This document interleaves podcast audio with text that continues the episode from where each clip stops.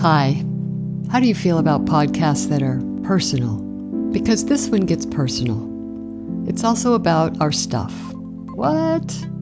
Yeah, the stuff we buy or find or accept as a gift or inherit, and it all builds up and up and up over time until one day we realize we're in charge of managing it all. Why do people do that? Okay, I could stop right there.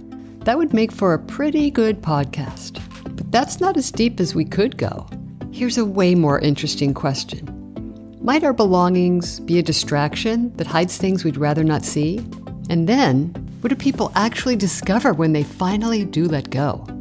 My name is Kira Higgs. I'm a strategist, structural consultant, meditator, and cyclist.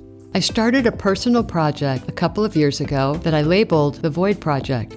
The little tasks I laid out for myself produced insights galore about our stuff and about how what we keep in our midst can enhance or detract from our lives.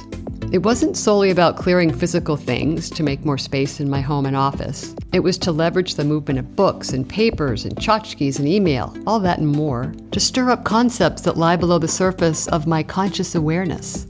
Now, as a podcast, the Void Project shares stories about real journeys of discovery without glossing over the bumpy bits. I talk with people who pared down. They share their experiences, the lessons they learned, and some of the wonders that resulted.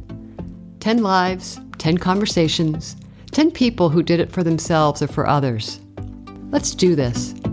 Let's get personal.